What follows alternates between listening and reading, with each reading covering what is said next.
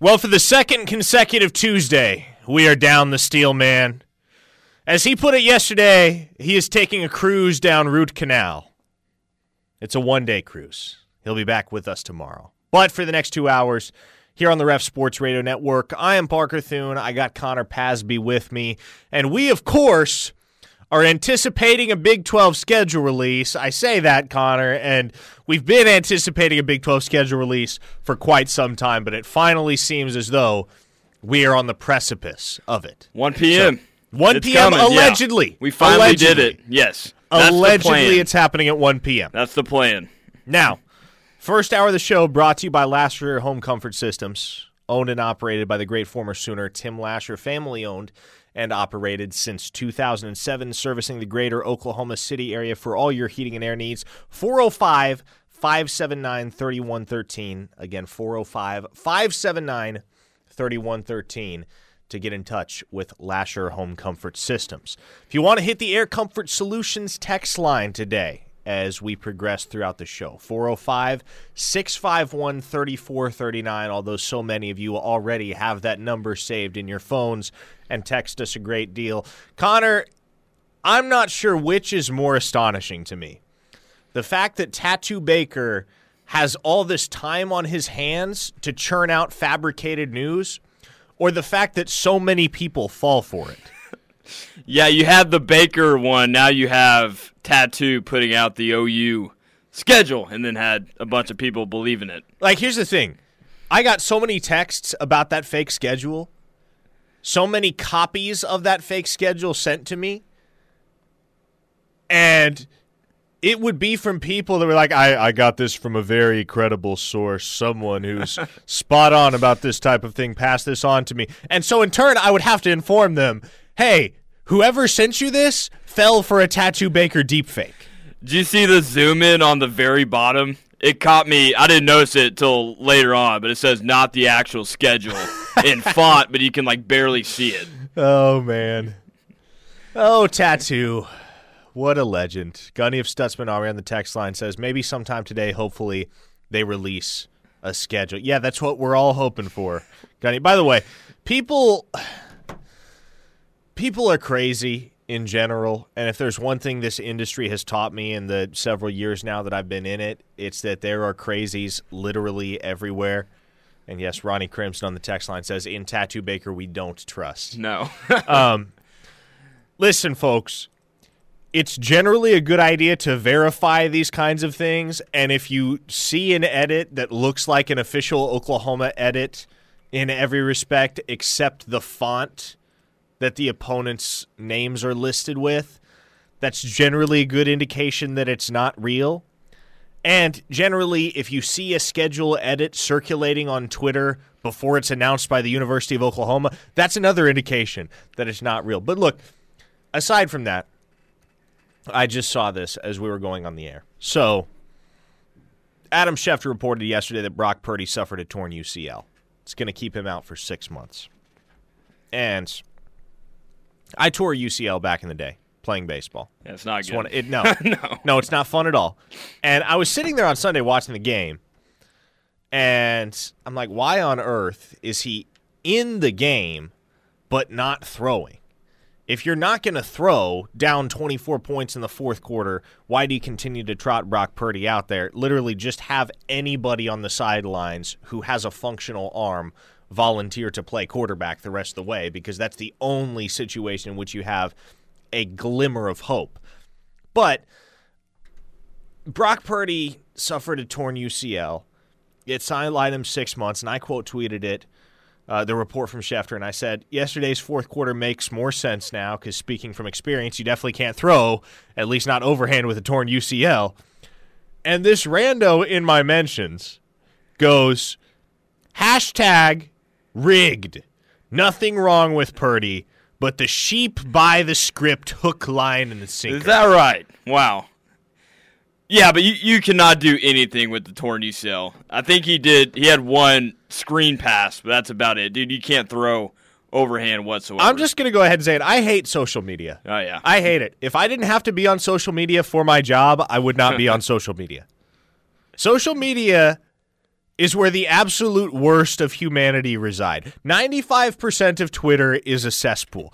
Now, the other 5% is wildly entertaining, i.e., Tattoo Baker building an entire brand around fake news and still getting people to fall for it. But 95% of Twitter is an absolute cesspool. And those are the comments you just can't stand. Gunny says basically Tommy John surgery, right? Uh, to repair the UCL. Yes, yes, yes. exactly. So that is the surgery that you, you would need to repair. I Yeah. never had Tommy John. I just let my UCL heal, heal organically. But if you have a reason that you need your ACL to be functional again, i.e., you're an NFL quarterback, Tommy John is usually the surgery that you're getting to expedite the process. Um, from the 918. Hey, Parker, a very reliable source told me that Lebby is going to take the Indiana graduate assistant job and we're replacing him with Saban. Don't shoot the messenger. Hey, Brandon Shelby's on staff at Indiana. Yeah. There's the connection.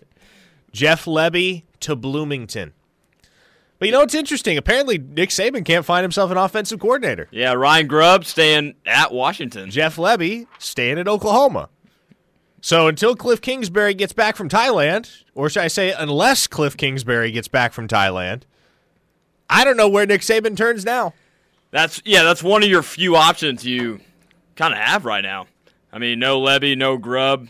Grubb was already making some good money at Washington, which makes a little sense, but And the expectations are far lower Yeah. at Washington. The pressure cooker is far less intense in, what is it, Seattle is where the university is stress-free job at Washington. Yeah, and you get to live in the Pacific Northwest. It's beautiful. Yeah. Now, yeah, it is beautiful. I don't know. Uh, There, there are very differing opinions on the Pacific Northwest.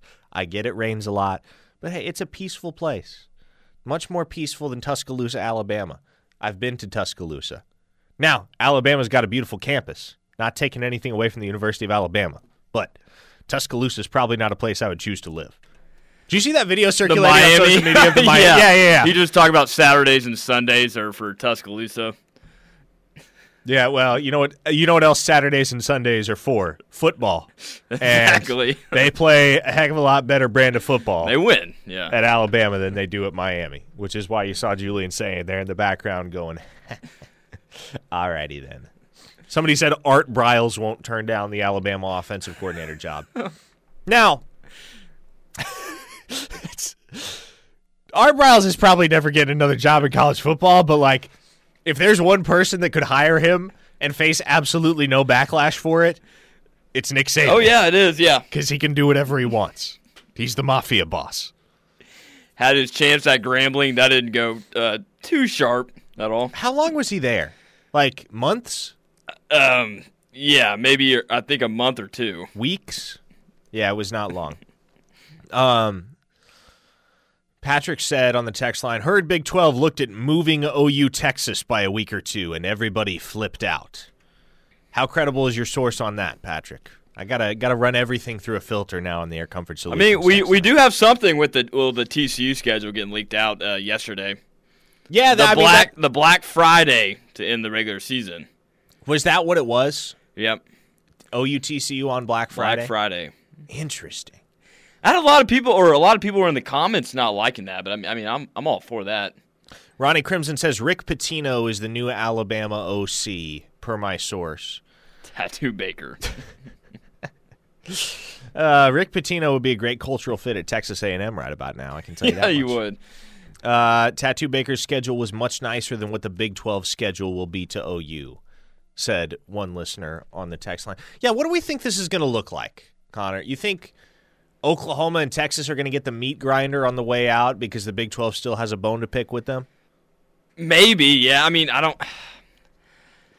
Yeah, I mean, they could move or OU Texas maybe a week back or just keep it the same spot. But I'm just intrigued to see what the road games really look like. I know Provo's a really attracting uh, away game for OU. I know a lot of people want want that road trip, and I'm I'm for them. Provo would be a pretty cool place to go play uh, BYU. Now, to the best of my knowledge, and again, there's been so much conflicting news and intel and reports and rumblings, but to the best of my knowledge, because I've heard it from so many people at this point, so many people that I would consider reliable on the matter and well informed, to the best of my knowledge, the road trips that Oklahoma is going to be making in the new Big 12, i.e., the road trips that we are yet unfamiliar with as Sooner football fans and reporters, are BYU and Cincinnati, Yep. which I'm all for. I'll go eat Skyline chili for a weekend if it means I get to go to Provo. I'm going to be in my element in Provo. Which OU did have that away game. Uh, what was it during the Landry Jones time against Cincinnati? But it was actually played at the Bengal Stadium. So it'll be the first time in my knowledge. Is that the first time OU's ever been or traveled to uh, Cincinnati? Uh, no, they were up there in what was it? They played a home and home, and I think it was 2010 and 2011 with Cincinnati. So they were up there once before they But, but that, that both was of those that was the year they played at the Bengal Stadium. I was thinking outside of that. Oh, so they so they wouldn't have played. I'm pretty sure they played. Yeah, I'm pretty sure they played at the Bengal Stadium that year. See, here's the thing. Now I can't believe anything I see on the Air Yeah. Comfort Solutions text line. Somebody said Brendan Radley Hiles is being hired as a GA at USC, which, all uh, mule shoe beef aside, good for Brendan Radley Hiles if that's the case. He's a really good dude. I feel for him after everything he went through at Oklahoma and having to transfer out and drawing the ire of the fan base. Now, listen, he made some really dumb plays on the football field, but for anybody that got to know Brendan Radley Hiles, he is a very nice, very professional, uh, very well intentioned human being, an absolute gentleman off the field, and he was great for the Oklahoma locker room for the three seasons that he was in Norman. So again, if if he's actually getting hired as a GA at US- USC, that's great. I love that for him, but I have no idea whether that's true or not. So I'm guess or I'm guessing the one year in the NFL just didn't work out. I knew he played in a few preseason games. Yeah, I don't think he made a 53 man roster, which, I mean, the odds were stacked against him from the get go just because he's so small. And when you're that small, you really got to be a dog if you're going to crack it and be up to snuff in the NFL. And I just, Yeah, I don't. I never saw that happening for Bookie. But again, awesome dude.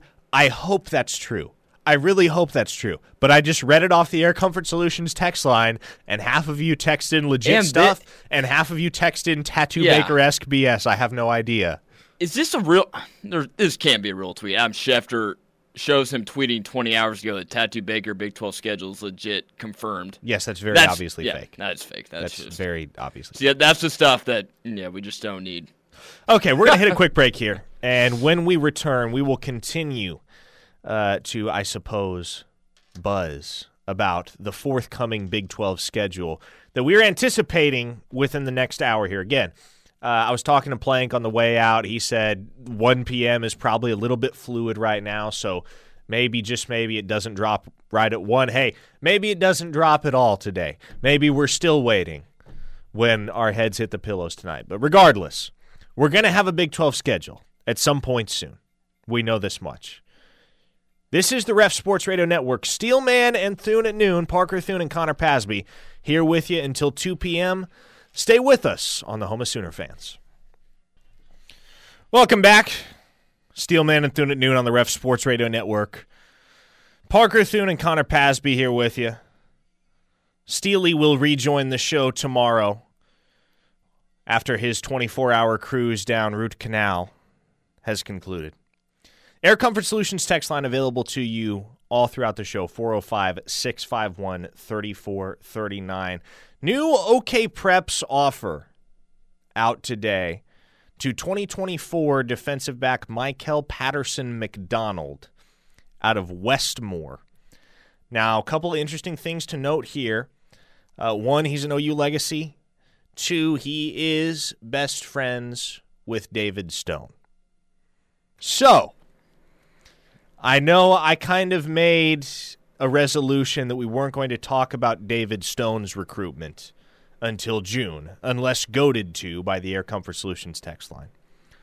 But as far as this new offer is concerned, this offer out to Michael Patterson McDonald.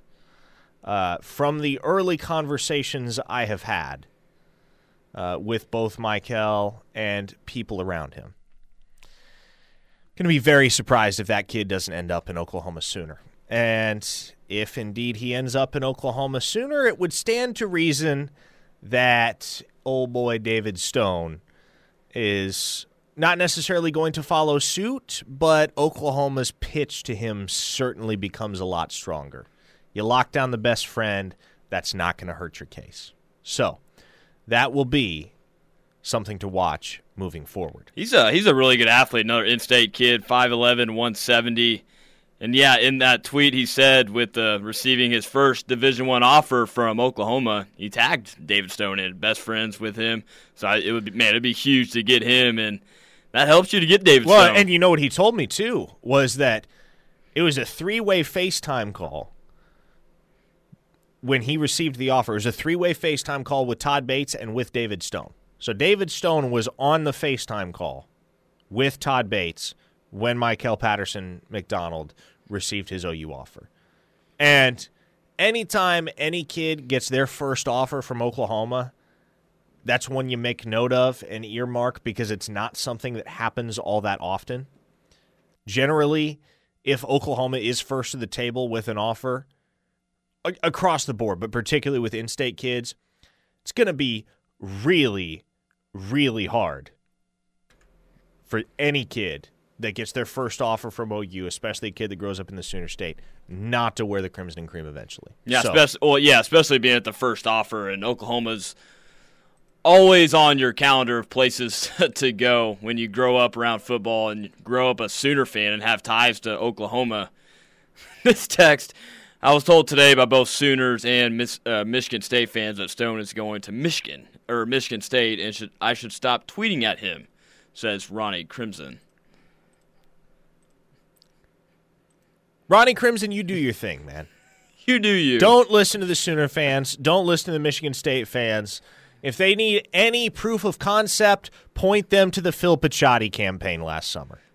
Ronnie Crimson, you know much more than any of the clowns that are trying to deter you from tweeting at David Stone until he commits to Oklahoma.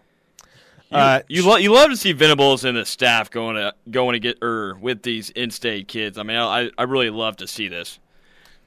Uh, Sugar Shane in Newcastle said on the text line that he let- let's see, let's get to that text. Three of my close friends coach varsity at Westmoore.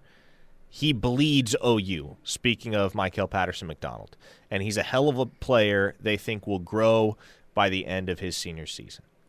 Which, yeah, it's it's going to be real hard for Michael Patterson McDonald not to end up in OU Crimson, and the Oklahoma staff did a phenomenal job with this evaluation. And they just happened to luck into the fact that he's very, very close with David Stone as well. So, this is significant for multiple reasons. And going forward, the David Stone recruitment is going to be a whale of a thing to follow for months and months to come. But again, d- does it solidify David Stone to Oklahoma? Not necessarily, but it doesn't hurt OU's case. Not by a long shot. Uh, as we prepare for the release of the Big 12 schedule, Connor, here's my question to you Who is the one team in the Big 12 heading into 2023 that you would most like to see on Oklahoma's schedule, i.e., automatic win? And I ask that because there are no automatic wins in the Big 12 these days, as evidenced by the fact that Oklahoma just lost to West Virginia this past November. But B, who is the toughest test outside of? I'm going to take Texas off the table because we know that game is on the schedule. We know it's going to be on the schedule every year, and I'll take Oklahoma State out of the picture too. So, of the games that may or may not be on the schedule, most difficult opponent and easiest opponent as you look at what the landscape of the new Big 12 is going to look like. Toughest, I'll still uh, stick with uh, TCU. I mean, they're not going to have as dynamic of a season that they had last year, but I think Dykes will still have them ready to go. Chandler Morris at quarterback. So I'll stick with TCU. I know we saw the league schedule, so we plan on playing TCU at the end of the season. So toughest, I'll go TCU. And if you want, if you want an easy win on the schedule in the Big 12, I would go. I would go Kansas. I know the season that Kansas had, but I'll put the Jayhawks on there. I don't know what to think of either of those two programs right now because I think what Lance Leipold is building at Kansas is extremely sustainable as long as he is there. By the way, Kansas has 85 scholarship players on their roster for the first time in like a decade. That's crazy. Yes, that's nuts. Like, think about that for a second. The situation has been so bad at Kansas for the last 10, 15 years that they haven't even been able to field a full 85 man roster of scholarship players. They can't get enough scholarship players to play football at the University of Kansas. That's how dire that situation became. And amidst it all, Lance Leipold stepped in and within two seasons had or had Kansas, excuse me, in a bowl game once again. And by the way, that was a classic that they played against Arkansas. That was just crazy. Yeah, but now they have a yeah, now they have a full roster they can now match up and have the same same number of guys. Oh man, on the sideline. And then you have TCU. And I'm just not really convinced. And I don't want to take anything away from TCU and what they accomplished in 2022 because it was remarkable. But I've said it time and again. I will continue to say it. I think you could pl- you could replay the 2022 season a hundred times over and TCU is never in the BCS national championship game or the college football playoff national championship game, excuse me, again. Well, they, they it had, was a perfect storm of circumstances yeah. that resulted in them rising all the way to the top and to the precipice of glory against a Georgia team that ultimately proved to be a buzz saw that nobody was going to stop.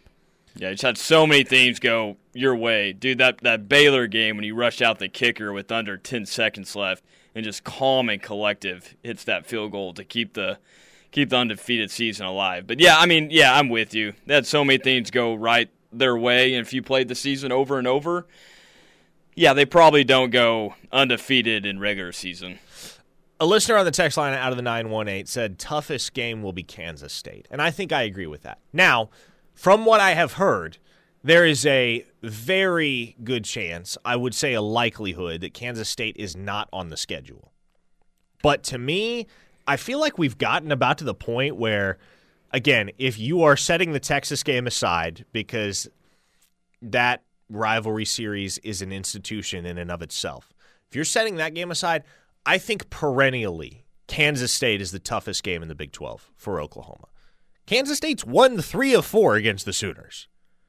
And the one that Oklahoma won, boy, did they have to sweat it out up in Manhattan. Yeah, so, I mean, it's just always a tough task against the Wildcats every single year. We'll see what Kansas State does this year, but yeah, I don't think they're going to fall off. Dude, that coaching staff, they have them. They just have them going. They match up in the trenches off on the offensive line and in the defensive line that listener also said the easiest game will be Iowa State. Iowa State's another one of those teams that I don't really know what to make of them. I don't because no, I don't know either. I, has Matt Campbell hit his ceiling as a coach? Are they ever going to be as good as they were in 2020 again? Was that the tip of the top for Could Iowa be. State football? I know it's well, it's crazy how the turntables with Matt Campbell, everybody wanting him, and then ever since dude, ever since that, they just haven't been able to put together a good season at all. I think a lot has been due to the reality that a you don't have Breece Hall on campus anymore, and Breece Hall was that offense's meal ticket for the three years that he was there. But also, they just haven't had consistent quarterback play, and regardless of who you are, which conference you play in, inconsistent quarterback play is enough to unravel a season which is I, I always bring up the example of Iowa, right? Iowa, year in and year out, perennially by just about every measure, is not just a good team defensively, but an elite team defensively in the landscape of college football. But their ceiling seems every year to be no more than nine wins, maybe 10 in a good year, because their quarterback play has never had any semblance of consistency dating back years and years and years. Yeah, I mean Brock Purdy didn't live up to the hype, but dude, last year's quarterback play for Iowa State was just was just brutal. When they had Bryce Hall, he was he was able to carry the load for that offense. They just don't have that anymore. They just don't have any offensive weapons. The defense is still there for Iowa State, but offensively, no. Keep lighting up the Air Comfort Solutions text line. We're going to hit a quick break as we roll into the bottom of the hour here on the Ref Sports Radio Network. Steelman and Thune at noon. First hour brought to you by Lasher Home Comfort Systems. Parker Thune and Connor Pasby here with you on a Tuesday. You are listening to The Ref, the home of Sooner fans. It is the Ref Sports Radio Network, Steelman and Thune at noon. No Steely today as he recovers from how do we how do we put this in sporting terms, Connor? If you had if you had a player on the injury report who was being held out due to a toothache, how would you list that? That's a good question. You can't really categorize it as a head injury. No, because people see head injury, they think concussion. We'll come up with an official designation for Steely later. But yes, the the, toothache the toothache came back. He was good for a day or two, but yeah, it, at the end of the day, it came back. On the Air Comfort Solutions text line, 405 651 3439. We are fielding all of your questions, comments, and concerns all day long. Again, we are anticipating that there will be a Big 12 schedule release while we are on the air today. Don't know that for certain, but to the best of our knowledge, that is what we have to look forward to. Looking forward to the release of Oklahoma's 2023 Big 12 schedule, which I am told, Connor, there's a very, very good chance that this is the last year Oklahoma has in the Big 12. So this might be the last opportunity to have to go up against the likes of, well, Oklahoma State in Bedlam, because we know that rivalry is going to be on hold for at least several years when Oklahoma makes the move to the SEC. Think about all the classic battles Oklahoma has had in recent years with a team like Kansas State, for instance. Uh, so there it is on the text line for the 918. Mike Steely has been placed on the IR list due to a maxillary anomaly, which is causing significant pain in the oral cavity and jawline. Oh yes, Thank you. oral complications. This is this is getting tawdry. Oh man, Oh, so here we are waiting for the release the, of Oklahoma's Big 12 schedule. Uh, again, I mentioned it to lead off the show. To the best of my knowledge, and I don't think anybody has authoritative knowledge of what the schedule is going to look like yet. We're all waiting on the official release. But to the best of my knowledge, the road trips that Oklahoma is going to make to the new destinations in the Big 12 are BYU and Cincinnati. Let me ask you this, Connor and this is something Steely and I have talked about for several months, but I'm curious to hear your take on it. As Oklahoma prepares for what is likely one final season in the Big 12, what type of season would you categorize as a success? What do you feel Oklahoma needs to do on the gridiron in 2023 in order to be able to feel good about what they accomplish?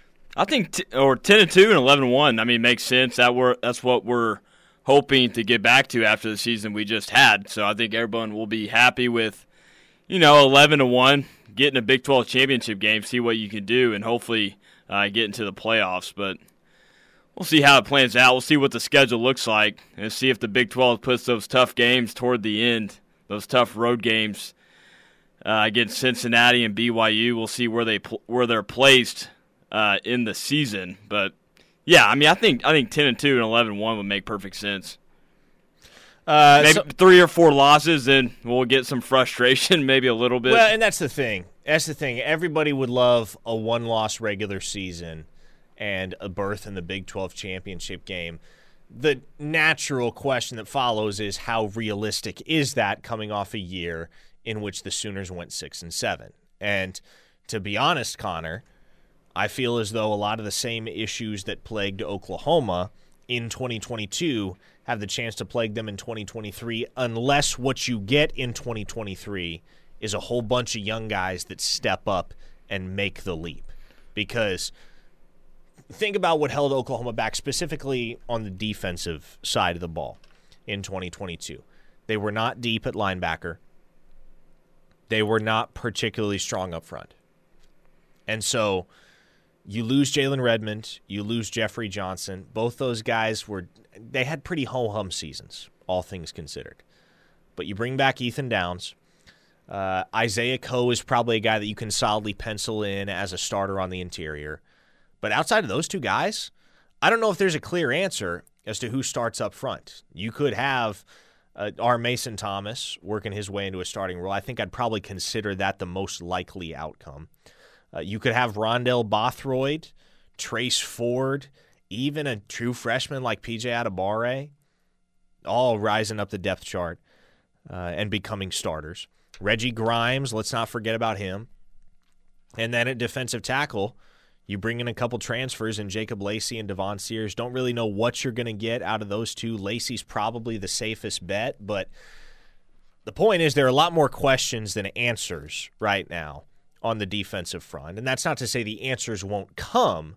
We just don't know what they are right now. Linebacker depth is one thing that I worry about with this program, and we've talked about this. The Sooners had David Ugwoegbu, DaShaun White, and Danny Stutzman all take north of 85% of the defensive snaps in 2022. Now, moving into 2023, yeah, you'd anticipate it's going to be Stutzman, Dasan McCullough, and Jaren Kanak that are your starters. But beyond that, who can you count on as rotational pieces off the bench? Shane Witter is a guy that's going to be coming back from a major shoulder surgery. Kip Lewis and Kobie McKinzie didn't see the field a whole heck of a lot in year one. I'm really excited about the three true freshmen that Oklahoma's got coming in, and Lewis Carter, Samuel Omosigho, and Phil Picciotti. But a true freshman is a true freshman, and it's going to come down to how quickly they grasp the cognitive and mental side of playing linebacker in Brent Venables' defense, which is always a tall task. And then you got the Sooners' bonus signee in Taylor Heim, who's going to be putting pen to paper tomorrow. I think he plays linebacker in the long term, although uh, they haven't officially made any designation yet. Uh, on the text line, a listener in the 918 says a veteran quarterback is all you need. OU Lou said undefeated and Big 12 champs.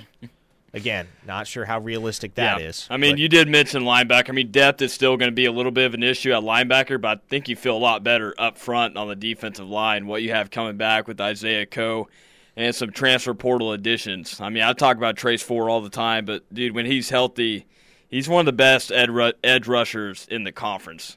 That dude's fast coming around the edge. He's very physical, very athletic. And then the Adebawore kid, freshman, who I think can – he's gonna have every right to be able to play right away. I mean, that dude's ready to go. So we'll see how the the front seven looks like. But I think you feel a lot better uh, with the defensive line and around the edge. All right, I'm just gonna say it. And we're just gonna get this clear right now. Somebody asked on the text line, "Is there any update on the Lebby to Bama rumors?" Man, just so we're clear, I don't care if the text is tongue in cheek or not. We will no longer be addressing any texts that referenced the possibility of Jeff Lebby becoming the offensive coordinator at Alabama. It's not happening. We have reported this for weeks, not just on this show, but all throughout the day on KREF programming, that there's never been any substantial reason to believe that Jeff Lebby would be the next OC at Alabama. That conversation is officially off the table. We will no longer be entertaining it. Yeah, it stirred up the texters even more with Ryan Grubb not going to Bama, just staying at Washington.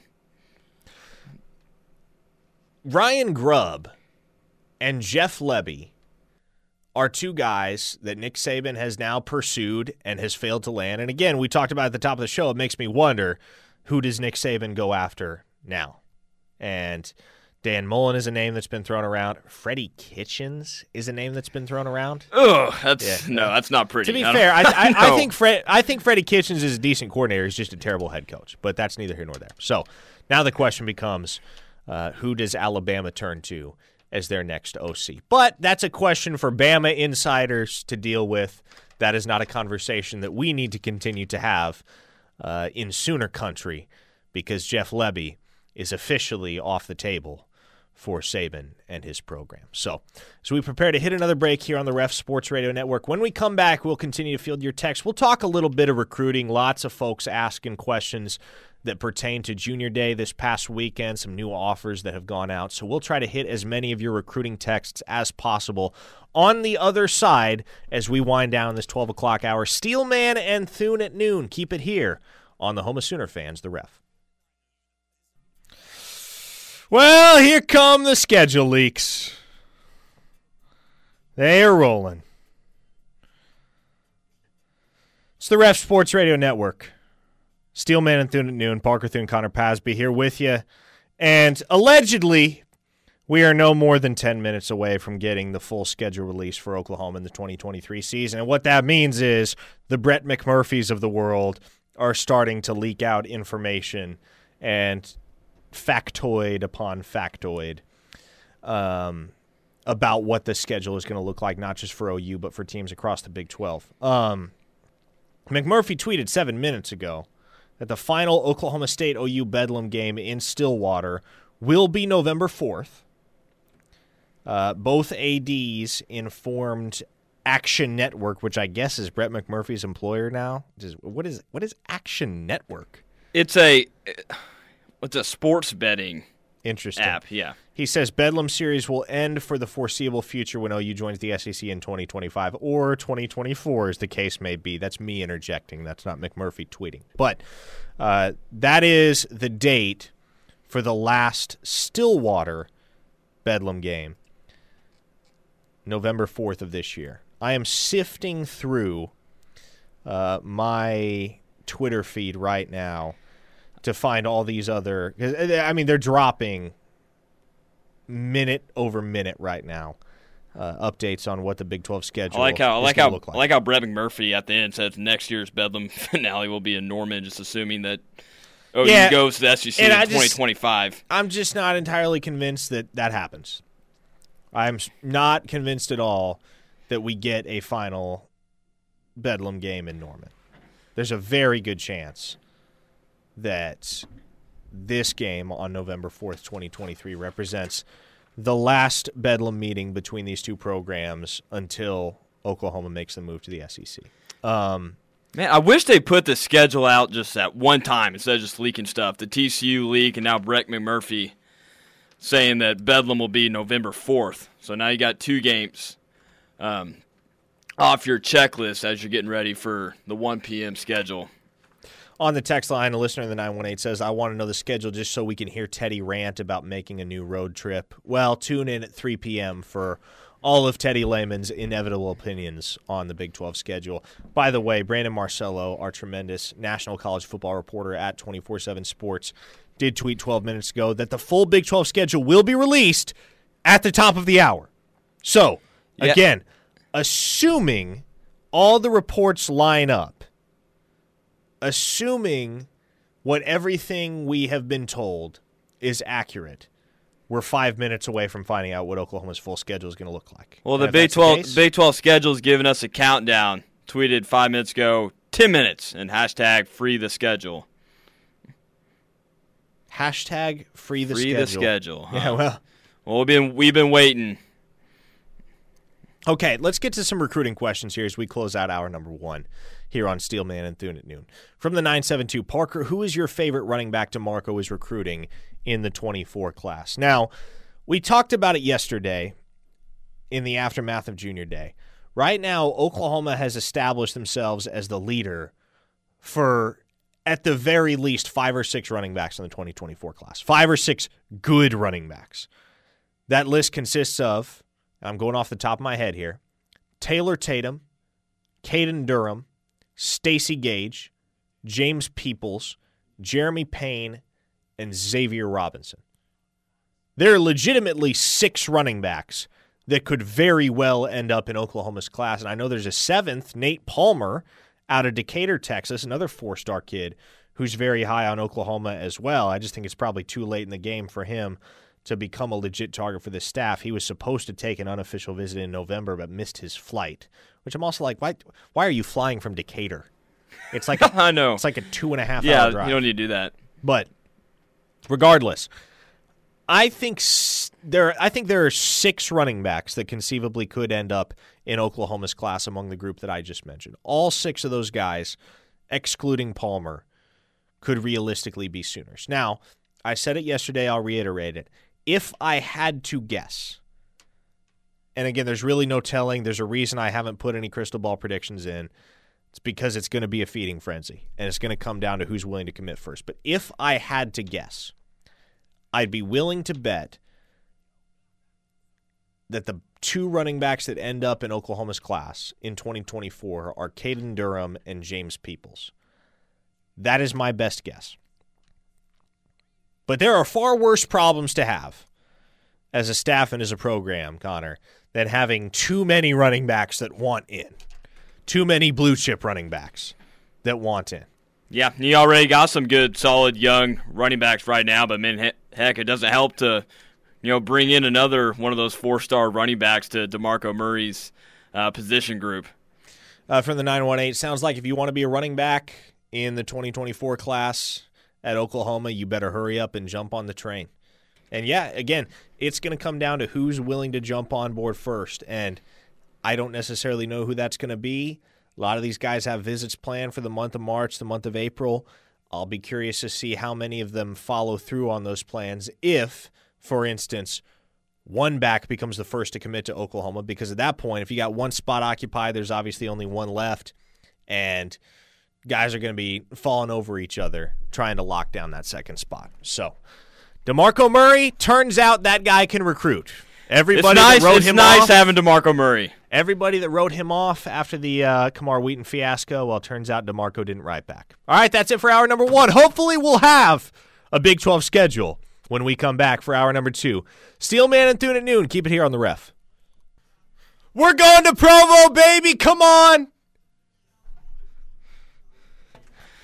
Provo, Utah. Provo, here we come. Hitch up the wagons. November 25th, 2023. No, I take that back. I'm looking at the wrong date. I misinformed November all of you. right off the bat, I've already misinformed all of you. November 18th, 2023. Oklahoma's going to LaVell Edwards Stadium, baby. This is the only thing I wanted out of this Big 12 schedule release. And yes, those of you tuning in with us at the top of the hour, we do have a Big 12 schedule release on time, tweeted out at 1 o'clock p.m. exactly by the Big 12 Conference. Props to everybody that was involved in the coordination of that announcement. This is the Ref Sports Radio Network. You're listening to Steelman and Thune at noon. And I, Parker Thune, am personally overjoyed by this schedule release. I don't know how you feel, Connor Pasby, but again, as we had talked about, and I'd mentioned that the best – Intel I had suggested that the two new road trips that Oklahoma will be making were Cincinnati and BYU. Yes, indeed, Oklahoma is going to Cincinnati on September 23rd, and they are going to BYU on November 18th. And no K State and Baylor on OU schedule as well. Uh, and you know what? That kind of sucks. I'm not going to lie because I really like the road trip to Manhattan. I really like the road trip to Waco. I know everybody's got their favorites when it comes to road trips on this schedule. Those happen to be mine. I really like going to Manhattan, and I really like going to Baylor. So I'm kind of disappointed that those two games aren't going to appear on the schedule. But in other notable news, Dillon Gabriel is going to get to play his former team at Owen Field, OUUCF, on October 21st, right here in Norman. Pretty cool. Man, I love how B- or BYU's late in the schedule too. Go at BYU and then come back to TCU at home to close the regular season. Now, this schedule release is somewhat disorienting visually. I'm not going to lie. Because all 14 team schedules are l- laid out in grid fashion next to one another. So, trying to take it all in at once is a little bit overwhelming. But here's what Oklahoma's schedule looks like, folks. Arkansas State at home on September 2nd, as we knew. SMU at home on September 9th. Tulsa on the road on September 16th. September 23rd, as we just mentioned, the Sooners go to Cincinnati. September 30th, they come home to face Iowa State. The Red River Showdown is on October 7th. And on the other side of that favorable rivalry series, Oklahoma does get their bye week. Then they come home to host UCF on October 21st. They go to Kansas on the 28th and to Stillwater on the 4th. They host West Virginia on November 11th. And then, best day of the year, they go to Provo the following weekend, November 18th, to face off with BYU. The season finale, as Connor had mentioned last hour, occurs on a Friday, Black Friday, November 24th, as the Sooners play host to TCU. So, as I look this schedule over, the Sooners have six home games. They've got five true road games. And then, they, of course, they've got the neutral site game against Texas, which is a designated road game, I believe. I'll, I'll admit the home games are not very attractive to me at all for OU. What do you think the best the best home game uh, matchup is? Best home game matchup? Yeah, I mean, I think that season finale could be super intriguing Yeah. depending on what kind of team TCU fields. Uh, I'm really eager for that. Well, I guess it's not a homecoming for Dillon Gabriel because it's in Norman, but an opportunity for him to play his former program. But man, I, I would not look past that game against SMU on September 9th. I think that's going to be a really fun game. I think SMU has very quietly been as solid a group of five program as you will find in the country over the last few years. Have you had a chance to look at Texas? Yeah, Texas is. I think they got they got a kind of tough, bad end. man. Yes, I mean they could easily start this thing three and three. That is a tough draw for the University of Texas. I'll go of through Texas. Texas. You got uh, Rice at home. and Of course, you go to Tuscaloosa, Tuscaloosa against Alabama. Come back to Wyoming at home, but then you go to Baylor, uh, Kansas at home, and then of course OU Texas. So man, they could easily start the season three and three. And then on the other side, how about this? They got Houston on the road. That's intriguing. They host BYU, they host Kansas State, they go to TCU, they go to Iowa State, and then they host Texas Tech. If I'm a Texas fan, I'm I'm not liking this schedule at all, dude. That that's a tough that's a tough draw. They got Baylor, they got Kansas State, neither of which Oklahoma got. They got Houston. Didn't Houston just win double digit games? Yeah, yeah. Or did they? I mean, I if they won nine or maybe they did get ten. I'm trying. No, they they did not win. They won eight games. Okay, eight. Okay. So it wasn't quite a good se- quite as good of a season as it was as existed in my memory. Uh, let's see what you are saying on the Air Comfort Solutions text line about this schedule. Patrick says, "Pumped for Black Friday reminds me of Nebraska games back in the day." Yeah, doesn't it? Yeah, dude, it's awesome. Black Friday, you'll be one of the few games on Friday night, get all the attention. So yeah, I'm I'm all for that. I don't know why we were getting some negative comments about uh, OU te- or OU TCU being on a Friday. Okay, from the 918, with that schedule, Sooners ought to go 12 and 0. Here's what we're going to do next segment. We're going to play this out matchup by matchup. We're going to give our knee jerk reaction predictions, record predictions for Oklahoma. We'll be honest. We'll be honest. Yeah, look, and look, these these will change. We have no idea what Oklahoma's team is going to look yeah, like yeah. in 2023. There's going to be so much new. Not until the spring game on April 22nd where we really have the opportunity to see what this team is made of. But they are knee jerk reactions. They will be our knee jerk reactions. Uh, looks like Oklahoma and TCU is not the only Black Friday game that's being played. Texas and Texas Tech are also playing on Black Friday. Oh yeah, yeah. Same well. week. Yep. So Yep. I don't know how I feel about Black Friday games. I'm going to be honest. Well, that's, that's weird. hand, that's like- weird. They have Texas and Texas Tech on a black. Yeah, I It's probably because I have to cover the games.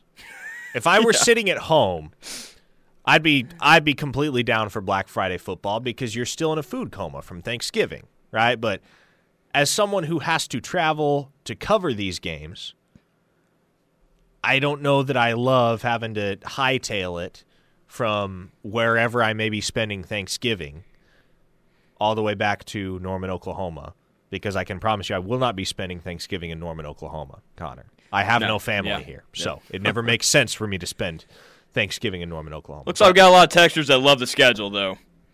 Uh, yep, Patrick said absolutely love the schedule. Uh, somebody said some people think Texas's schedule is easier. I- yeah, a- absolutely no, not. I'm just looking at this. No way. No way. Not a chance. Uh, would have liked to have played T or Kansas State one more time, just since the series goes back to the old Big Twelve days. If there if there's one team that I take off, it's West Virginia, and I put in K State. Patrick said this is the happiest I've been in years. um, Oklahoma State avoids Texas, Texas Tech, Baylor, and TCU. Yeah, so, man, so Baylor's not. Yeah, because not they're not playing OU and they're not playing Oklahoma State got all four of the new Big 12 teams. Yeah. Oklahoma got three. They didn't get a matchup with Houston. Oklahoma State got all four. So they host Cincinnati, they host BYU, and they go to Orlando and they go to Houston. Yeah, Oklahoma State honestly has a rather easy schedule. Yeah, you got some. Uh, yeah, not not tough road games for Oklahoma State for sure. Yeah, well, their non-conference schedule consists of Central Arkansas, Arizona Oh, State, and South Alabama. Yeah, that that's- ought to be three and zero. They got Iowa State uh, on the road, Kansas State at home, Kansas at home, West Virginia on the road, Cincinnati at home, OU at home, UCF, Houston on the road, and he closed it out with BYU at home. So, Don't don't know what to expect from Oklahoma State this season, but if you look at their yeah, if you just look at this new schedule, you feel pretty good. I mean, We- to, to the start of the schedule. we got a couple listeners worried about jet lag. Don't love Provo, followed by hosting TCU the next Friday. Oh boy, jet lag leading into Thanksgiving weekend. That yeah, that is an interesting last two games for OU, but Yeah, no, I can I, I can see why. There's always that one game year after year when whenever the schedule gets first released, where just based on the circumstances, you're a little bit wary of it. I think for most people, last year when the schedule released, it was that Iowa State game, which was initially scheduled for a Thursday, coming off a bye for Oklahoma, because of course you get the bye week, you get the downtime, then all of a sudden you got to turn around and play a road game on a Thursday. Now, obviously, that game ended up getting rescheduled, and Oklahoma went to Ames on a Saturday and won 27 to 13. But there is always that one game as you look at the schedule for the first time that you're apprehensive about. And so I can understand why that TCU game to close out the regular season uh, has some folks uneasy. yeah. So right West West Virginia got all four new schools. Looks like too. Uh, somebody said so. Obviously, there are two divisions in the new Big Twelve. Is it North and South? I, I don't know if they've officially designated divisions. I don't think they have. Uh, no, not that. No, not to my knowledge. Yeah, if they looked at, uh, oh boy, Doug. Doug pointed out the text line: no K State, no Baylor, no Tech. All three can say they won the last meeting with Oklahoma. Man, that's true. Yeah, assuming Oh, a didn't twenty-four about move to the SEC. yeah. Though. Sheesh. so said the Big Twelve is protecting Texas from Oklahoma State. Oh yeah. Uh, f- from the 918, one hour of jet lag isn't going to make a difference. No, I don't think it will either. I was just kind of, uh, it was kind of a ch- tongue in cheek observation that the text line was worried about it. But no, I, I don't feel as though Oklahoma will have uh, much to worry about going to TCU, even with a short week coming back from Provo. Yeah. Although, Other a- anytime you're going to Amon G. Carter Stadium, especially at night, if that's a night game, you know that's one of those. It's one of those environments where things can get wacky. Wait, no, I, I, Oklahoma's hosting TCU. Yeah, this is so hosting, yeah. confusing I- to me. dude. I, I keep forgetting which is or what the gray so is for. as you look at this, is as you look at the schedule as it's laid out visually, home games are in gray, road games are in white. I very much wish there was more of a distinction yes, between the two. please. I know. Because half the time I look at the schedule and I'm like, okay, gray, home games. And then half the time I look down and I'm like, oh, gray, those are the road games. So I have I, I have that bone to pick with the Big 12 schedule release. But we got it on time. We know what Oklahoma's 2023 slate looks like. It's about all we can ask for at this point. It's When- a it's a boring home schedule, but man, I love these last two games. To Provo and then come back to TCU on a Black Friday. All right, when we come back on Steelman and Thune at noon here on the Ref Sports Radio Network, we are going to play this schedule out one game at a time. And again, we're not necessarily locking in predictions because these predictions will change as we learn more about Oklahoma and we learn more about the opponents on the schedule uh, throughout the spring and summer. But knee jerk reactions to each of these 12 games of the schedule and whether they are wins or losses for Oklahoma when we return. You're listening to the Ref Sports Radio Network. The Homa Sooner fans, keep it right here. It is Steelman and Thune at noon on the Ref Sports Radio Network. Parker Thune and Connor Pasby here with you on a Tuesday as Steely recovers. For those out of the loop, he's had a recurring tooth issue over the last week, week and a half or so. So that has him sidelined today. I'm told he is having the tooth extracted, and we expect him back to 100% for tomorrow's show. But in the meantime, Connor and I have you covered until 2 p.m. here on the ref, at which point Tyler McComas and I will get you locked in on all things Oklahoma football and recruiting. But of course, the news that is fresh in this one o'clock hour is holy crap, Connor. I just got completely distracted because I looked up and I saw that Tyler Huntley have has been named to the Pro Bowl. Yes. Uh, Like that's that's how you know that the Pro Bowl literally does not It's a joke anymore. now. I know, it's a joke. Like in case you needed any further evidence that the Pro Bowl was completely meaningless and useless, that is it. A backup quarterback just got named to the Pro Bowl. Yeah, if you But- watch if you watch Tyler Huntley against the Bengals, you would not think he's a Pro Bowl quarterback. No, no, and he is not. Uh, somebody from the 918 says, I thought Steely had the best dentist. He does. That's why he's only sitting out one day with this tooth extraction. Yeah, many other people would be be out for a few weeks, but not Steelman. Okay, Connor, we teased it coming into the segment. Let's get to it. I want to look at this schedule top to bottom and decide whether each of these wins, at least as things stand right now, is a win or a loss for Oklahoma. So let's run through this. I'm just going to say Oklahoma goes 3 and 0 in non conference play. Yes, we can think do that. All three of those programs are respectable, but Oklahoma just has the caliber of athletes that none of those three programs do or could have with their current state. So we're going to say Oklahoma goes 3 and 0 in conference play. Cincinnati on the road, win or loss? I'm going to win. I think I think they get the win in Cincinnati. I agree with you. Now, Cincinnati's been a good program as of late. They just lost their head coach in Luke Fickell. Anytime you lose a guy like that that had the program, uh, people forget they went to a college football playoff at the conclusion Yeah. of the 2021 season.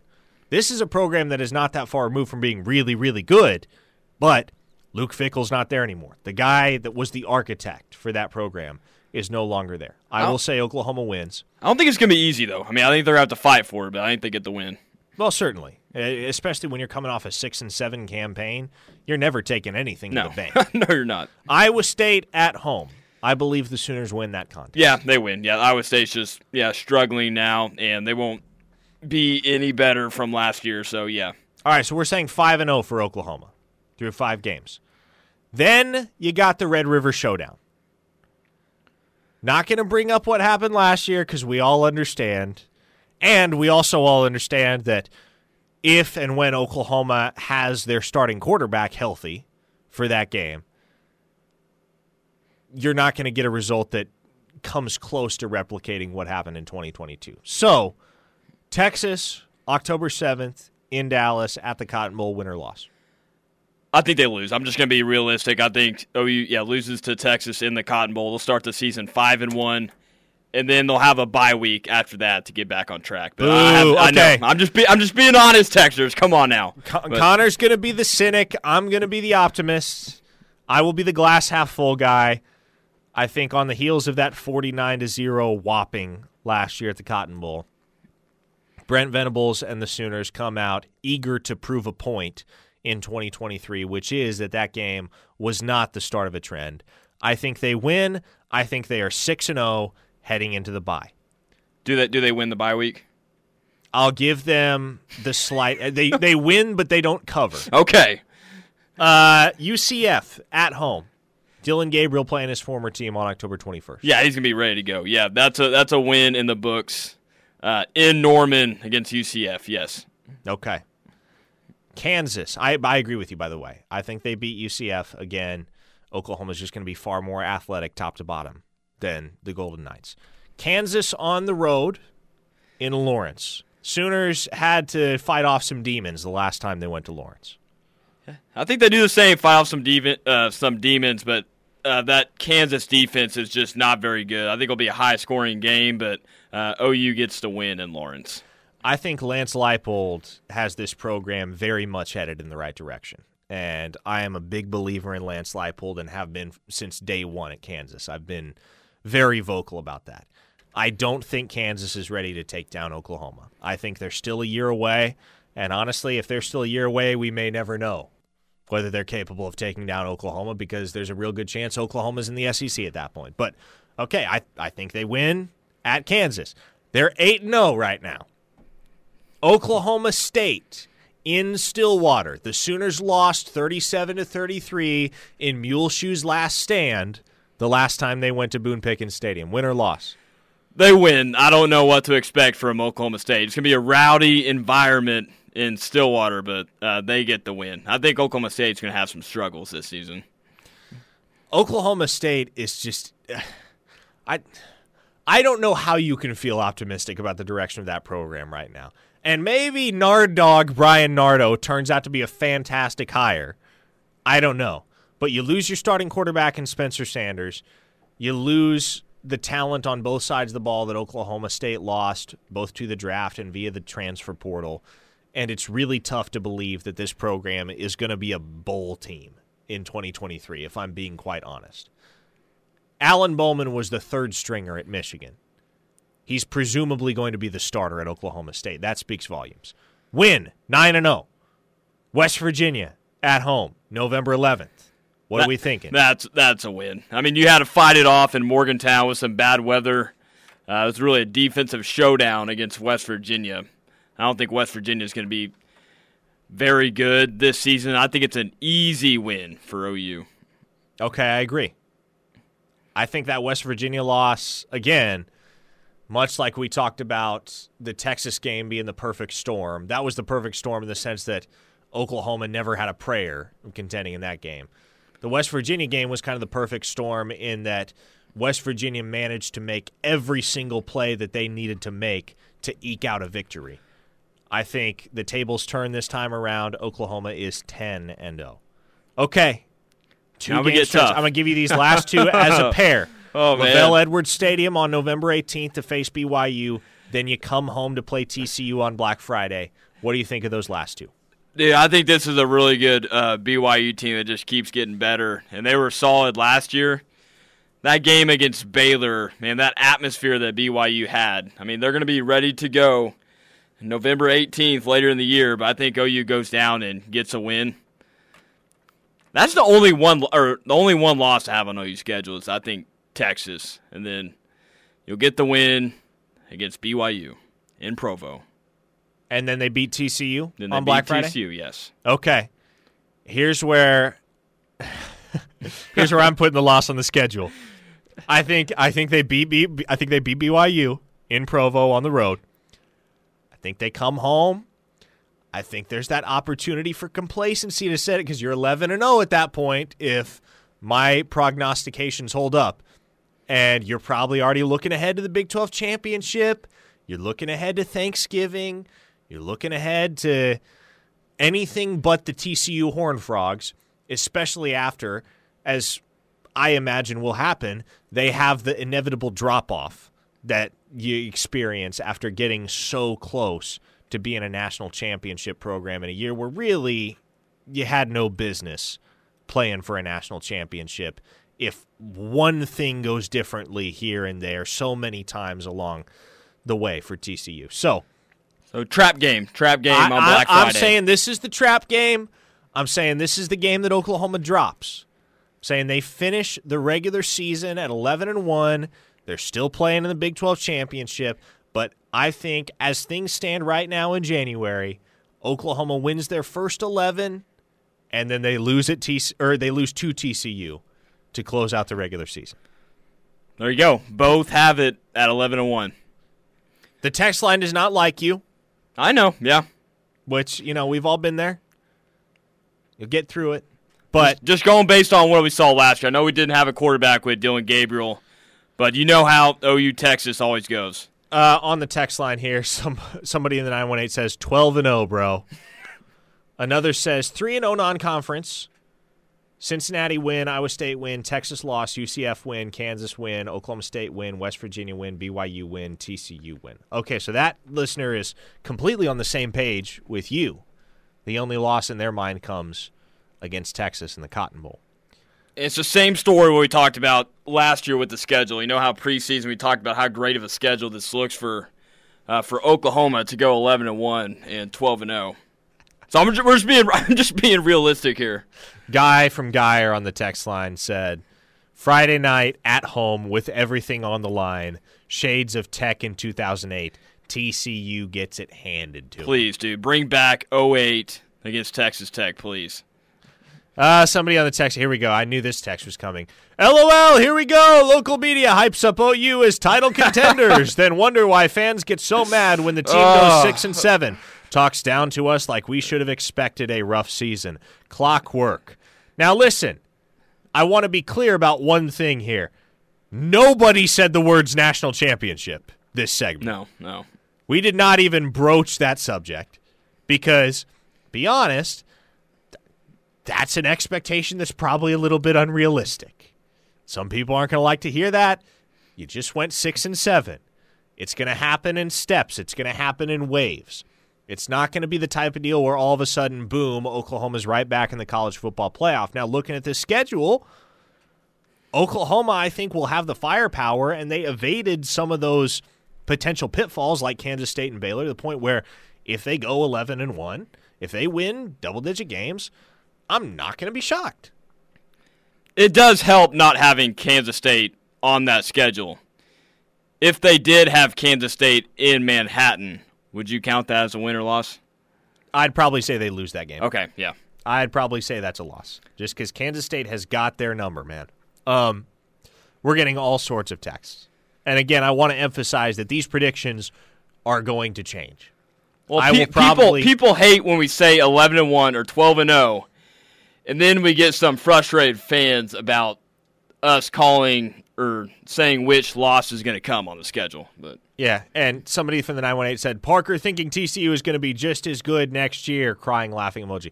I I I literally said word for word, I don't think TCU is going to be just as good next year. But I think that's going to factor into that last game of the season being a trap game, a potential pitfall for Oklahoma. But we get lots and lots of reactions on the text line in the immediate aftermath of those predictions, as could be expected. But we're going to get to all of your texts and more. If you have schedule predictions, you have opinions, air them out. Let's hear them on the Air Comfort Solutions text line. Your opinions are next as we continue to break down Oklahoma's 2023 schedule. It is Steelman and Thune at noon on the Ref Sports Radio Network. Keep it right here. Y'all got a lot to say on the Air Comfort Solutions text line about this new schedule for Oklahoma. Parker Thune and Connor Pasby here with you. Steelman and Thune at noon. Sans Steely on this Tuesday. It's the Ref Sports Radio Network, the home of Sooner fans. Second hour of the show brought to you by the Seth Wadley Auto Group in Pauls Valley. Exit 72 is where you will want to head for a phenomenal deal on a new or used vehicle with the Seth Wadley Auto Group and lock down that outstanding promise of oil changes and engines for life on new or used gas or diesel at no additional cost to you. Now, as we turn our attention back to the text line here, a couple things have been pointed out. One, Baylor got eight home games. One listener in the 580 noticed that. All three of their non con games are at home. They host Texas, Texas Tech, Iowa State, Houston, and West Virginia. They only have four road trips UCF, Cincinnati, Kansas State, TCU. only four, but they're all tough. They are all tough. And to a certain extent, that kind of balances it out. But uh, Baylor with eight home games. I don't think there's another team on the schedule. Well, their, their first four games. games, yeah, their first four games are all at home. they don't, they don't got to go on the road until the very last weekend of Yeah. September when they head to Orlando. Sooner Todd says, Thank God I'm safe from batteries getting thrown at me. Aren't we all grateful for that? From the 713, BYU going to be tough. Improving team, possible weather, packed and loud stadium, new defensive staff at BYU. Going to be exciting. Yet you can't look past that one No. if you're Oklahoma. Now, Another listener said way too early to start prognosticating. Last year, everyone had OU as a playoff team.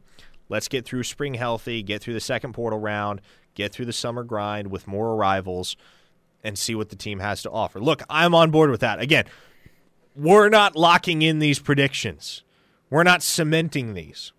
These are knee jerk reactions and nothing more. And again, as I look at the schedule, here's what stands out to me, Connor. There are three teams on this schedule that beat Oklahoma a season ago Texas, extenuating circumstances. West Virginia, uh, we know that's sure as heck not going to happen again, especially with the game in Norman this year. TCU being the third. And again, TCU to me, I have that penciled in right now as a loss, especially on Black Friday, short week coming off that trip to BYU. I have TCU over Oklahoma on this schedule. It, then that is my knee jerk reaction. Again, that may change. But the point is, yes, Oklahoma went 6 and 7 last year. But no, it is not unfair and it is not overly optimistic to look at this schedule and say, yeah, Oklahoma ought to win the vast majority of these football games. They ought to go 3 and 0 in non-conference over Arkansas State, SMU and Tulsa. They ought to beat the Big 12's two new additions, two two of the Big 12's new additions in Cincinnati and UCF. They ought to beat Iowa State at home. They ought to be able to take down a downtrodden Oklahoma State program in Stillwater. They ought to be able to get revenge on West Virginia.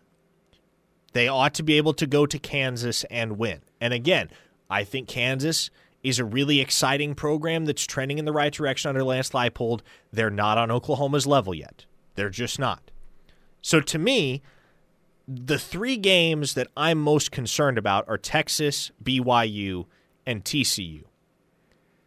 But among the other nine, I don't think it's unfair and I don't think it's irrational to say Oklahoma should win all nine of those other football games. Yeah, and those three losses they have on the on this new schedule right here, who you lost to last season, Texas, uh, West Virginia, TCU, you can easily get revenge. And the three other losses, you don't have them on the schedule: Baylor, Kansas State, and Texas Tech. Dude, I think it's huge not having Baylor and Kansas State uh, on this new o- or schedule for next season. That helps out Oklahoma a lot. Oklahoma Jones said, I love people that tell you it's way too early to make predictions. Thanks, buddy. Maybe you should not talk about anything that you can't be 100% about. Yeah, listen, I, I cover recruiting. If if I couldn't talk about anything that I couldn't be 100% about, I wouldn't have a job. Well, and they they, dro- they dropped the new my schedule, so it's hard not to just look at these games and figure out what or what the win loss column is going to look like for OU. Angry Ronnie said three of our losses from 2022 are not on the schedule. Yep, that's right. Uh, no Texas Tech, no Baylor, no Kansas State. Listener in the 405 said the fact that you're Oklahoma in the Big 12 means it's always a possibility to win 11 games. Shark said, Will the BYU game be a 10 o'clock mountain time start to finish the Rooster kickoff screwings? I am going to be pissed if that's a day game in Provo. They better not do that. Uh, listener in the 405 said TCU game is on a Saturday, not Friday. Nope, check the schedule again on the release that the Big 12 put out. It's in parentheses. You will see. Yes, the the week of date at the top is November 25th, but you'll notice on Oklahoma's schedule there is a small uh, notation under that TCU matchup that designates it as a Friday game. So, Pro- Provo's going to be cold, dude.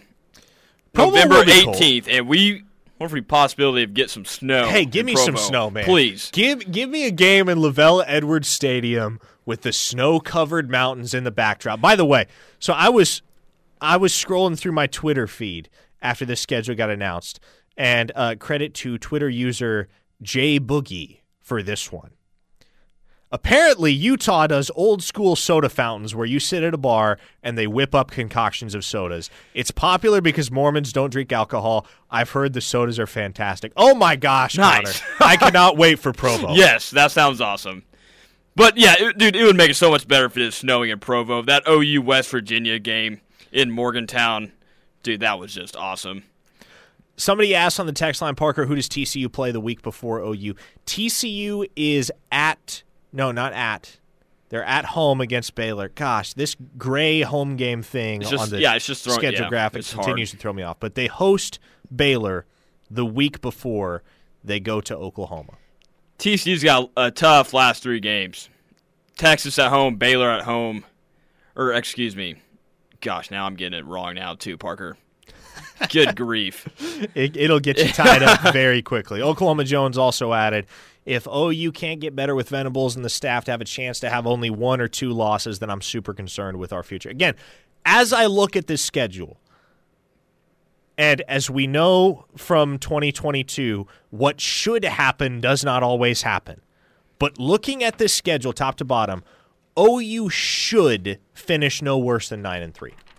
To me, 9 and 3 has to be where the baseline expectation is set. If you can't go 9 and 3 on the schedule, then yes, I have concerns. When you should win every game at home. That's the thing. Just looking at the schedule. Yeah, and again, you're, you're- you're just worried about the neutral site game against Texas, and then obviously Provo, and then come back with TCU to close the regular season. Yeah, TCU's the one home game that I'm a little bit uneasy about, but you ought to beat Arkansas State, SMU, Iowa State, UCF, and West Virginia. Those ought to be five relatively easy wins at home. Realtor Chris said, Mormons don't drink? Tailgating there is going to suck. Listen, just because Mormons don't drink doesn't mean you can't, Realtor Chris. You are welcome to drink. I personally do not drink, which is why you will find me that weekend in Provo posted up at an old school soda fountain. This V Dog says seven and three BYU at nine and one OU. Not sure what. So he's thinking BYU will be seven and three by that point. Maybe. I guess they. So they have Dude, it'd make it even better if BYU's like a top twenty or top fifteen team. yeah. So BYU's non-conference schedule consists of Sam Houston State, uh, Utah Tech, formerly Dixie State, and Arkansas. And then they go Kansas, Cincinnati, TCU, Texas Tech, Texas, West Virginia, and Iowa State before they play Oklahoma. So yeah, realistically, I could see BYU being seven and three. Yeah, it's just think- it's just that Arkansas game uh, at the beginning of the year. I think that's uh, that's certainly a bowl team in the year of our Lord 2023, no doubt about it. Uh, in the 918, listener says BYU, nice place to play, day or night. Yeah, you look at pictures of LaVell Edwards Stadium. It's that's why I can't wait to make that trip. It's been far too long since I was in the state of Utah, and having been to the state of Utah on multiple occasions, it is gorgeous. Well, dude, watching that Baylor BYU game, that place was just electric. Yeah. No, they they, they pack out that stadium too. And apparently, not surprisingly, it's a very wholesome environment despite being raucous. oh yeah, I know. uh, Realtor Chris said, "I wondered if you would pull an anchor man." Well done. Yeah, I didn't read Realtor Chris's previous text word for word because the FCC limo would have had to pull into the parking lot. But That's right. Yep. Uh, Las Vegas Sooner says, PT, my only complaint is playing at LDS University in the same weekend as Formula One in Las Vegas. I'll still be in Utah. Boomer. Las Vegas Sooner, I'm going to be honest. I've never watched a Formula One event in my life. I'm going to go out on a limb and say that the majority of the text line is on the same boat. But hey, if Formula One floats your boat, then by all means, uh, he did say he'd still be in Utah. As long as you're still in Provo. Yes. If you make if you make the decision to just stay home and go to the Formula One event, none of us will fault you, and we will send you real time updates from the soda fountain. And by the way, open invite anybody who wants to show up at a Provo soda fountain with me Friday night before the game. We're gonna make it happen. If you are there, let's meet up. We will link in Provo. Shane in Newcastle said we could honestly go four and eight. Shane, do not speak that evil, and please explain to me how. Downer I'd love to Shane once again. I'd love to know. I think, honestly, for the sole fact that Jackson Arnold is on the roster, or will be on the roster, I should say, it's going to be pretty near impossible for Oklahoma There's to just go four and there's no way. Oh man. Whoa, here's another here's another point that Austin made on the text line. Texas plays 10 games in the state of Texas. The two out of state are Ames and Tuscaloosa. That's wild. Yeah, because you got to count in Rice and Houston. That that is crazy. Sheesh, man. Yeah, that's that's So, that's, although that that's schedule is unheard of. tough, Yeah, that's unheard of. there is- ten games in Texas. There's not a whole lot of travel that will need to be made for the Longhorns. Somebody on the text line said, Hell yeah, PT, let's go to a soda fountain and pick up a couple of wives. Now, I don't know about all that. Oh yeah, but I'll be at the soda fountain. You're welcome to come as well. All right. Back to wrap up the one o'clock hour coming up next here on Steelman and Thune at noon. Keep sending those texts 405 651 3439. Hit us up on the Air Comfort Solutions text line. Back for one final segment when we return on the Ref Sports Radio Network, the home of Sooner fans. Back with you here on the Ref Sports Radio Network for one final segment as we close out Steelman and Thune at noon. Parker Thune, Connor Pasby here with you on a Tuesday. Second hour of the show brought to you by the Seth Wadley Auto Group in Pauls Valley. Air Comfort Solutions text line open for your final opinions, questions, thoughts. 405 651 3439. Gunny of Stutzman Army says, Oh, yeah, I could see it now. Parker, Tyler, Travis, and myself all show up to a soda bar. I'm sure there would be a couple flasks brought with us. Couple flasks. I mean, oh, listen, man. if you're a flask type of guy, Gunny, I'm just I'm just letting you know that by all means, do your thing. I'm just having a soda. Las Vegas Sooner says PT skip the soda and get their custard. Mormons love their ice cream. Hey, I love my ice cream as well. You would think, isn't you? You can get like an ice cream soda at a soda Yeah. bar, right? Like Yeah. that's one of the things that they do if it's like truly old school. So maybe I'm, I'm thinking maybe like a root beer float. That's kind of my speed. you know, you know, BYU will have their have their ice cream ice cream ready. Well, and I'm counting on there being some quality root beer in the mix too. Yep. So I'm thinking root beer float in an old school soda bar in Provo Friday night before OU BYU. If you're in town, we're gonna link up. 918 says undefeated Oklahoma versus undefeated BYU in a top 10 primetime matchup. It's Oh, man. think about now, but you remember you remember the COVID year where BYU, I believe, went undefeated through eight or nine games, and gosh, was it was it Liberty or was it Coastal Carolina that finally ended their Coastal. Yes, it was Coastal Carolina. Okay. Because, yeah, Coastal Carolina hosted, or, yeah, they had them at home. And then it was Coastal that I think Coastal lost to Liberty in bowl season, if I'm not mistaken. That's what it was. Uh, from the 918. One guy won't be sober for that game. And then he Creed said- with he said- he tacked on a picture of Creed Humphrey carrying It's a Michelob cases of- Ultra. Yes. Oh, Creed. Creed, live it up, man. You're going to the Super Bowl. yep. Uh, Doc, who is up in Coos Bay, Oregon, says if it wasn't finals week in Coastal Oregon, I'd see you all in Provo. Hey, good luck, Doc. Keep doing your thing up there in Coos Bay. Appreciate your consistent love. Yeah, I think I think everybody's getting their ticket. I think everybody's getting their tickets to Provo. Apparently, Houston plays 10 games in the state of Texas, too. Interesting. I haven't really had the brain space yet uh, to be able to process all this. But yeah, now as I look it over, there are only road trips because they have outside Texas. Yeah, because they have they have U, they have UTSA and Rice to. Their first four games are against Texas opponents. Parker. Yeah. Huh. Somebody said instead of going to Georgia, I guess Stetson Bennett should have went to BYU. Would have been an interesting cultural fit. All right, folks, that is going to do it for us here on Steelman and Thune at noon. We'll have Steely back in the mix tomorrow. For Connor Pasby, I am Parker Thune. Thanks for rolling with us on the Ref Sports Radio Network, home of Sooner fans. Locked in comes your way next. Again, it is the Ref. Keep it right here.